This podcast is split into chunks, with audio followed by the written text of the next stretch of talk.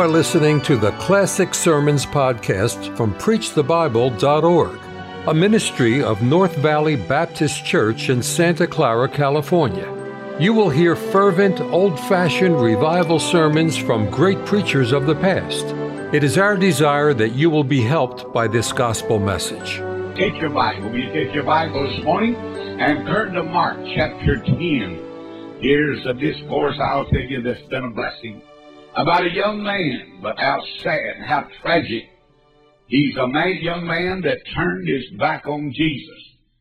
And any man that turns his back on Jesus is in trouble, whether he be young or whether he be old. I'd have you to stand for the reverencing of the reading of the Word of God, if you will. I'm going to begin reading with verse 17.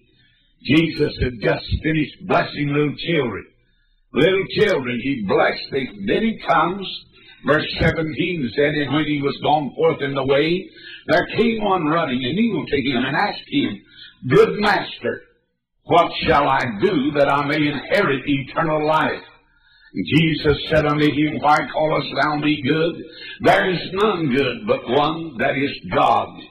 Thou knowest the commandments, do not commit adultery, do not kill, do not steal, do not bear false witness, defraud not, honor thy father and thy mother. And he answered and said Master, all these have I observed from my youth. Then Jesus, beholding him, loved him. Well, I always love that. It tells about Jesus loving us. I'm glad he loved me when I was unlovable. I'm glad he still loves me. Praise the Lord. And his love is an everlasting love. And so the Bible said Jesus loved him. Now notice, as we continue to read here, in this chapter. The scripture says, and uh, he said, I, I observed thee.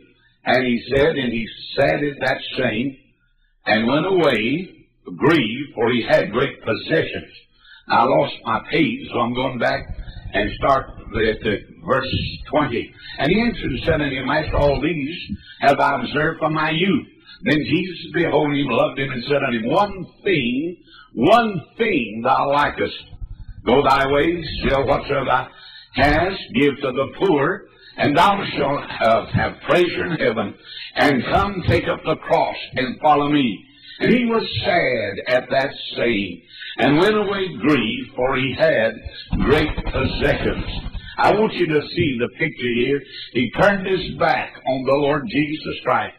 And he went away sad. No man can turn away from Jesus and be happy. But I'll tell you, every person that turns to Jesus is always happy. Happy is the people whose God is the Lord. And what a blessing it is. But here's a young man that turned his back on Jesus. And in just a moment, I'm going to speak to you about that. But I want you to be seated all over the house, if you will. Heavenly Father, I want to thank you for this conference. I want to thank you for the men of God that have stood and will stand and proclaim the wonderful Word of God. I thank you for Brother Steve and Brother Bobby and all the co-workers that make it possible. And Lord, out of this great group of young people, may there be missionaries and preachers that will stand in these days and days to come for our Lord. I thank you for everyone that's here. I pray that you'll now speak to our hearts and all that you do will praise you because we ask it in Jesus' name. Amen and amen. Beloved, I want you to look this way and for a few moments I want to speak to you about a young man that turned away from Jesus. By way of introduction, I want you to see three things. First of all, he came to the right person. I like that. You know, a lot of people think going to church, as Brother Craig spoke about, being baptized. But this young man came to the right person. Oh, oh, wonderful day. When I met the Lord Jesus Christ, I went to the right person. And then secondly, he asked the right question. He said, I want to ask you something. How can I live forever? I think men and women ought to want to live forever. This world is not my home. I'm a pilgrim here. I'll live forever. While the ages roll, if you're saved, you'll live forever. Not only did he ask the right question, but he got the right answer. The Lord Jesus looked him in the face and said, I want you to go and sell what you have and give to the poor. Take up your cross and follow me. But he was grieved. He was greedy and he would not receive what Christ sent for him to do. And if you have your pencils this morning, I want you to jot down three things. First of all, what this young man had. He had something that was uh, commendable. He had something wonderful. And then I want you to see what he was offered. And thirdly, I want you to see what he missed. When he turned away from Jesus, he missed everything. But notice what he had. You say, preacher, what this young man had? He had most of his life before him. Young people, think about it. This was a young man. Jesus says that three ten is the lifespan. If that be the case, this young man had many years before him. Oh, he had many, many days. When you get as old as I am, you look back and you say, I wish I'd have done more. I wish I'd have spent my time and soul in it and prayer and dedication to the Lord Jesus Christ. But he had most of his life before him. And that's what he was offered. Oh, what he had. Secondly, he had morals. He'd never been a prodigal. He had never been with the pigs down in the hog pen. He'd never sniffed that. He'd never had anything stuck in his arm. Mister, he said all these commandments, and by the way, if you look at those commandments, not one pertained to God. Every one of those pertained to man's relationship. And he said, you'll not commit adultery, you'll not steal, you'll not lie, and you'll not kill, and you'll honor your father and your mother. Oh, when he said that, this man said, but all these things have I observed. Now, that wasn't so. You see, man is not saved by what he does or what he doesn't do. He saves, he's saved because he trusts the Lord Jesus. And here's a young man uh, that was offered. He had these things, life before him, many days to live, and what a blessing to have a life that you can give, and a life that you can invest, and a life that you can make count for the church and God and for the Lord Jesus. And then he had the third thing, and boy, this really would make some of you happy. He had money. He had money. The Bible said he was rich. And that was commendable. But riches will not save you. Some of the most miserable people I've ever met have been rich people didn't have the Lord Jesus Christ. Notice what the Bible said. And he was a rich man, and he came to the Lord Jesus, but he wasn't willing to give up those riches and take up a cross and follow the Lord Jesus Christ. It's sad that young people may think, oh, I've got money. I'm glad you have it, but it'll not make you happy. Notice that first thing. It'll not make you happy. Happiness is not found in mammon our money. Oh, happiness is not found in your pocketbook and how much you have in the bank. Listen to me. Some of the most miserable people in the world are wealthy people. Money will not buy happiness. Number two, money will not buy health. I'll give you a in the world. If I get this arthritis out of my knees, if I had to go to the bank and borrow and borrow, but you know, health when it's gone, or well, you can't buy health.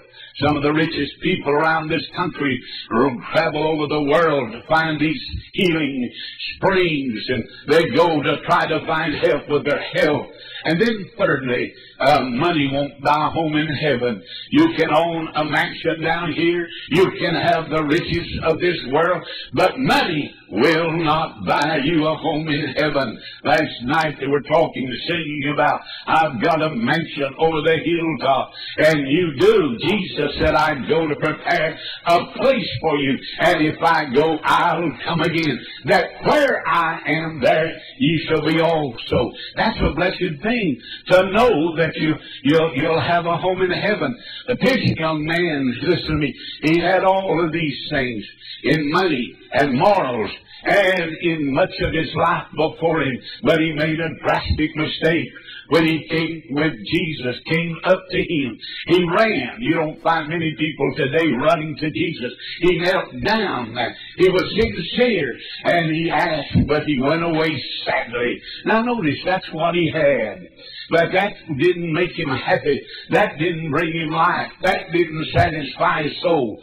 So the second thing I want you to see what he was offered. You say, what was he offered? He was offered a choice.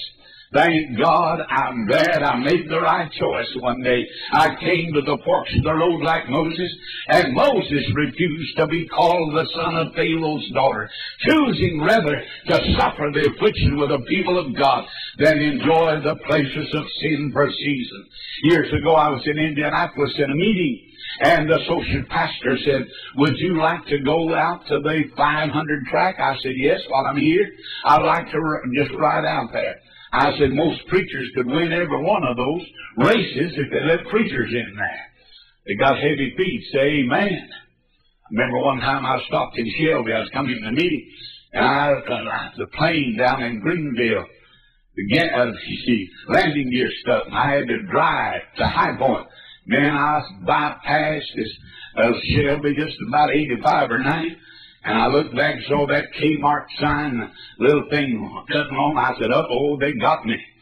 And I said, Lord, what am I going to do? He said, I didn't get you in it. I ain't going to get you out of it. So I pulled over and the man came over and he said, Are you in a hurry? I said, Yes, sir, I'm in a hurry.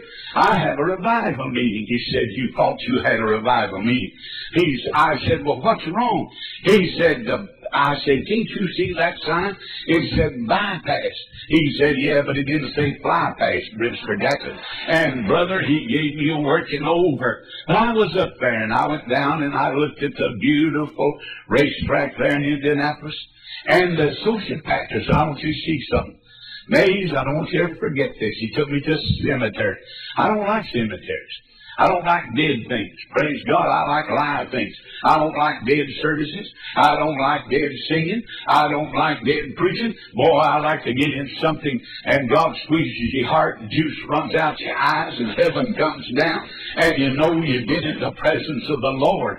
But he took me to the cemetery and it'd been snowing up there in the winter. And uh, they were trying to bank the snow up.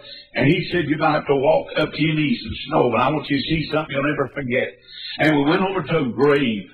And he said, before I tell you about the man that's in, in that grave, let me tell you about his life. When he was nine years old, he went to church here in Indianapolis. He didn't know how to behave. He didn't know how to act in church. And a deacon walked up to him and said, if that's the best you can do, young man, don't you ever come back in this church. The little fellow looked up, nine-year-old boy, and said, Mister, you don't have to worry about that. That's the way you feel. I'll never come back. And he never entered the house of God again until they had the funeral for him.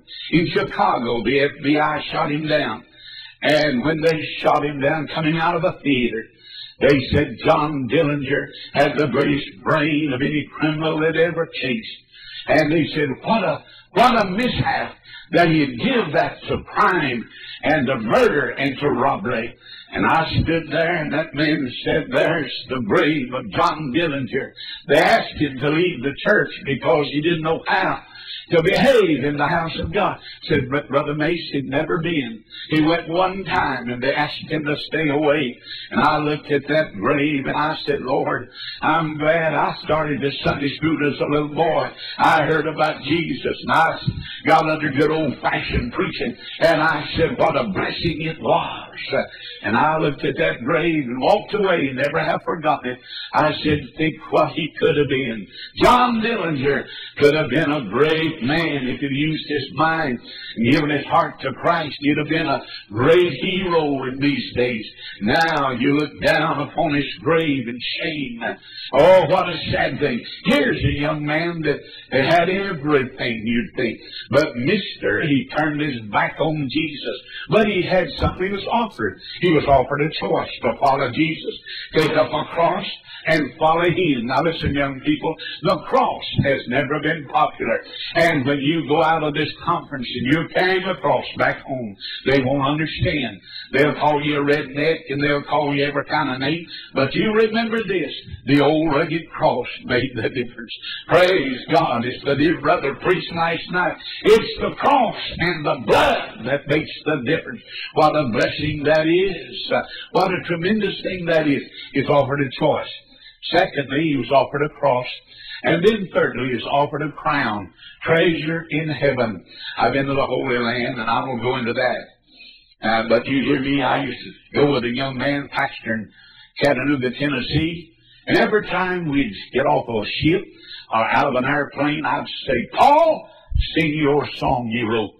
And Paul O'Neill would start singing, They can't crown Jesus till we all get there. Boy, he stood up there at Calvary. When we got to Calvary, he sang, There in a land far away will be a great coronation day, but they can't crown Jesus till we all get there. What a blessing that is. There will be a coronation day. We'll cast our crowns at Jesus' feet. And boy, I'll tell you, he missed the, the blessing of treasure in heaven. He missed it. He was offered reward and treasure and a crown, but he turned his back on it. And so let's come to the last thing. What he missed. You say, preacher, what did that young man miss when he turned his back on Jesus? He missed the joy of being saved. Now, I know you can't be saved but once, but if I could, I'd get saved over again this morning. It was so good the first time I got saved. I want to tell you, I'd get saved all over again. Why, when Brother Craig was a preaching a while ago, I said, Lord, if I wasn't saved, I'd hit that altar, and I'd be sure my name was written in the Lamb's Book of Life. Uh, the joy of being saved saved. I wasn't saved in the church. I wasn't saved by somebody give me a tract. I was saved because my mother prayed for me. And I went down to North Carolina State University when it was called yes, State College, Hillsborough Street in Raleigh. In fact, I was in a meeting last week at Wake Forest, North Carolina. And uh, I thought about just 15 miles down the road, I was saved. I saved taking final exams the second year. Never will forget, I got I got under such a burden. Sin had just caused me to, uh, to have the greatest heaviness. And the wrath of God seemed like it was going to be poured out on me. And I, I said to the Lord, I'm going to get saved. I went to the Methodist church and it's cold as a milkshake. If you'd have let a milk cow down the aisle, she'd be giving popsicles before she got to the altar. I went to the Baptist church, and it was worse where I went. I mean, it was pitiful. I even went to the Catholic church where they said Milwaukee, Chicago, and St. Louis. And I did that, and it didn't do me any good. But on a Friday night, I was in C dormitory 813 off of Hillsborough Street, North Carolina State University. Never will forget, Tommy Dorsey was there with his trombone, and it was going to be in a graduation dance. And he pulled up that uh, trombone and was blowing the spittle out of it to get ready to go on the air. And I looked down there and God said, You don't want what's down there in that dance. And I said, But I'm going down there. I, I, I can dance a little and I'll get this burden off of me. I'll forget all about this. But boy, I couldn't go down there. I mean, every minute it seemed like heavier, heavier that load became. You know what happened? I knelt right on my knees and I said, Lord, I'm the biggest sinner in North Carolina. And if you'll save me, I'll live for you, Jesus. Felt like that piano went off of my back. I jumped up, shouted a couple of times, ran down the hall, met my roommate. He said, What's wrong? I said, It's not what's wrong, it's what's right. I said, I just got saved. I went across to Hillsborough Street, the little college uh, campus thing they had there. And I went in first. I went to the post office. My mother had written, and I said, "Boy, I'd like to mother to know about it." Then I went into the little coffee shop, and they were jerking cokes. You know, they don't jerk them now. You know, they got a distiller, and they just put a little ice in it, and that's all it is. Those days, they put ice and put syrup in it, carbonated water, and then they stirred it and gave it to you. I went in, old boy had five up in his hands, and he staring away. and He said, Hey, Jack! I said, Hey, how you doing? Boy, he said, Fine. He said, How come you're not at the dance? I said, Bless God, I just got saved. He said, Oh, not to drop all five of those folks. And I said, Praise God, I got saved. I went in and called my mother. She lived in Hendersonville. Oh, I was so excited. I got the nickel out. It costs you a quarter now. They won't even answer you. And I got that nickel out, stuck that nickel in, and the lady said, Can I help you? And I said, Praise the Lord. He said, Excuse me. And I said, Yes, you can. Ring Hendersonville, North Carolina 7195. She said, just a moment. I said, you better hurry. There's going to be some shouting on the hills over there. When Mother picks up that phone, I heard the operator say, Asheville. And the lady said, ring Hendersonville, please. 7195. It rang once. It rang twice. And just as it started to ring the third time, my mother said, hello? And I said, hello, mother! And the operator said, just a moment, 80 cents. I said, excuse me. And I was feeding it just like a chicken eating corn. And when I got it in, uh, the lady said, go ahead. My mother said, son, are you sick? I said, no, you spelled it wrong. I'm S-A-V-E-D. You say, what happened? She hung up, but I heard her shout over a hundred miles. Praise God.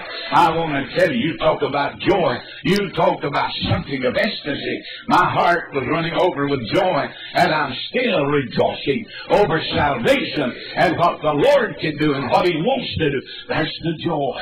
That's the joy. That young man missed the joy of being saved. Secondly, he missed the joy of serving the Lord. You miss the joy. Listen, they'll tell you it's a it's a life of drudgery. It's a life that's just dead. But I want to tell you, you'll never know what life is until you're living. And Paul said to me, to live is Christ. That, that life that you now live, it's a wonderful thing. Now, my son is my pastor, but my baby boy is was he's real brilliant. I mean, he really is. He, he's got an IQ, and I got X, Y, Z, I think, but he got IQ to way up yonder. And I remember he said to me, he said, anything I set my head to do, I'll do it. For instance, we got a big station in it's a talk station. And it's called Ring. It's 680, 50,000 watts. And they had a man on the morning news. That's all it was, the news station. My baby boy said, I'm going there and get that man's job. I said, Dan, you can't go down there and get that man's job. I said, by, said, by the way, you need to serve God more you need to go down and be the morning man on radio. But you know what he said? I'm going to do it. And he did it. Now listen, honey, I thought about Dale. That's not what God wants you to do. Then he came home and he said, Daddy, I'm going to Memphis to, and I'm going to Graceland Mansion and I'm going to witness to Elvis. Well, I said, Dave, you can't get in. He said, how do you know I can't get in? I said, they have guards everywhere. Boy, you know what? He went up there, went in Elvis's beautiful mansion, Graceland Mansion, stayed a week with him, wrote an article on him, came back to Atlanta. He said, Daddy, you know what that man said? He said, it's too much to give up. And he said, I've served the young people of America with rock and roll these years. Mr. Jackson, I can't give it up. I've got to be what I am. He said, I built a church in the name of my mother and gave it to the congregation. He said, I love gospel singing. He said, there's a lot of things you don't know. And he said, I've heard your daddy preach on the radio here in Memphis. But he said, I want to tell you something. I'm not ready to serve the Lord. I was in Danville, Virginia when Elvis died. And when I walked into the lobby, I saw it there on the television screen. The king is dead. I said, their king may be dead, but mine's not even feeling bad. Say amen. I want to tell you the king is alive, and he will be alive. And I said to him, Dale, you see what happened? He served the God of this world, and he wasn't happy in all of that. He wasn't happy. He told my son, he said, I, I'm not happy. He said, I can't go down here to the drugstore and buy Coca-Cola. I have to put on big glasses and go in disguise. He said, that's not the only way to live. Dale said, I told him, son, I want you to know there's a life that's far above anything in this world. And people, there is a life. It's the life of Christ. It's living what Jesus said he to live. It's following him. But this young man turned away. Then the last thing I want you to see, not only, he, uh, not only did he miss salvation, the joy, and then he missed uh, the joy of serving the Lord, but he missed the joy of seeing Jesus out yonder one day to live with him forever. Oh, let me tell you something, young people. We're going to live forever. We better save. And we're going to live in a place where there's no sin, and there's no heartache, and there's no suffering. And down in Atlanta, Georgia, where I live, we've been broken into five times. It's a strange feeling to go into your house and somebody's ramshacked it and thrown things over the floor but I said the last time to my wife, I said, you know something, honey? We're going to home where there be no crime, there be no sin, and there be no separation. I said, we're going to a place where we'll enjoy the utopia of God forever and forever and forever. Oh, he missed that. You see, he went away. The Bible doesn't say he ever came back. He went to hell. Mister, he'll be there for all eternity, begging for water. He'll never be, be able to look upon the face of the Lord Jesus. What a sad thing. Years ago, I was in Atlanta. I got a telephone call, and Miss Bowman, who's been with us for 31 years in the office, said, Maze, I know, Brother Maze, I know you're busy, but there's a, a fine family moved in next to us about two months ago and they have a little girl. She's 11 years old, and she's got leukemia. And said, she wants to live. And she hears your broadcast. And I told her you'd run by there before you go on the airplane tomorrow. And I said, I sure will. I went over there, I never will forget. I pulled up from that house. I went up and rang the doorbell. And her mother came to the door and said, you must be Brother Maze. I said, yes, ma'am. She said, Beverly's been waiting on you.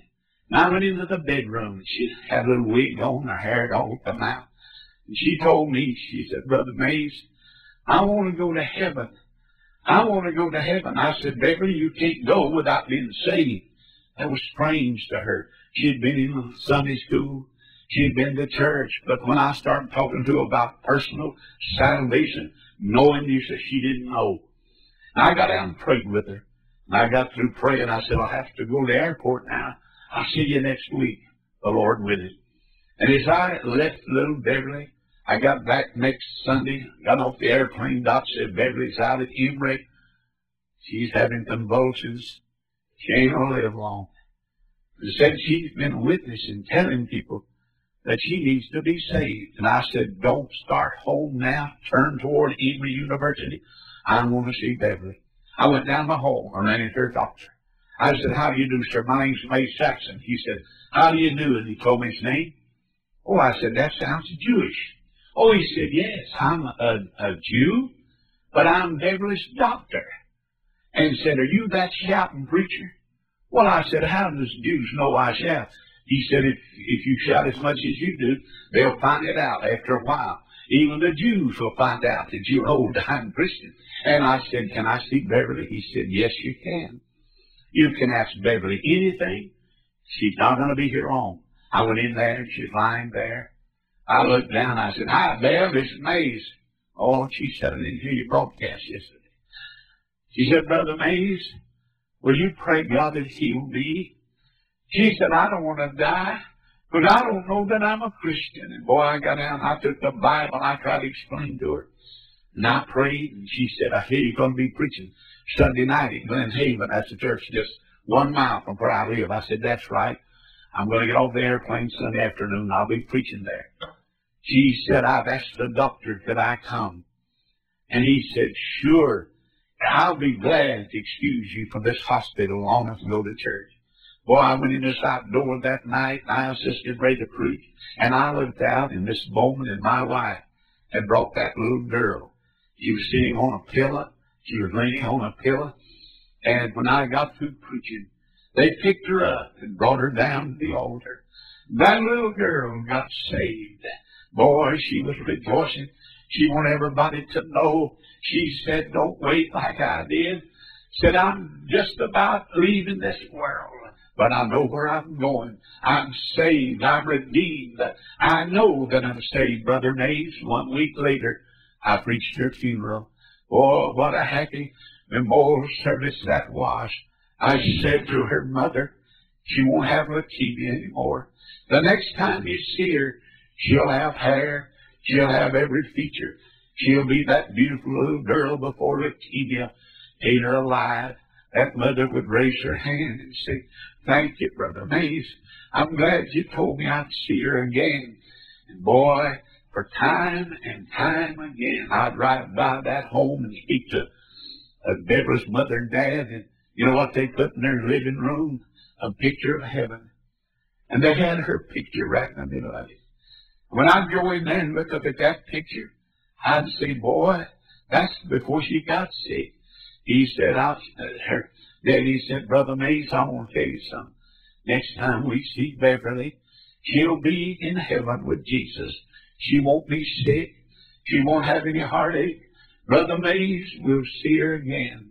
I want you to know, mister, the joy of seeing one another in heaven I'll meet you in heaven. If I never see you again in this world, if you're saved, I'll meet you in heaven. If you know the Lord, I'll meet you in heaven. I'm glad I didn't turn away from Jesus.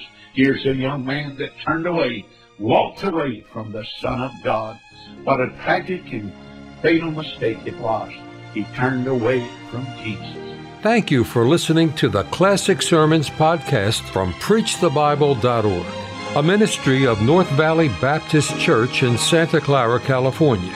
To listen to many more powerful sermons, visit our website, preachthebible.org. If you enjoy Christian music and programming, visit knvbc.com for Christian music you can trust.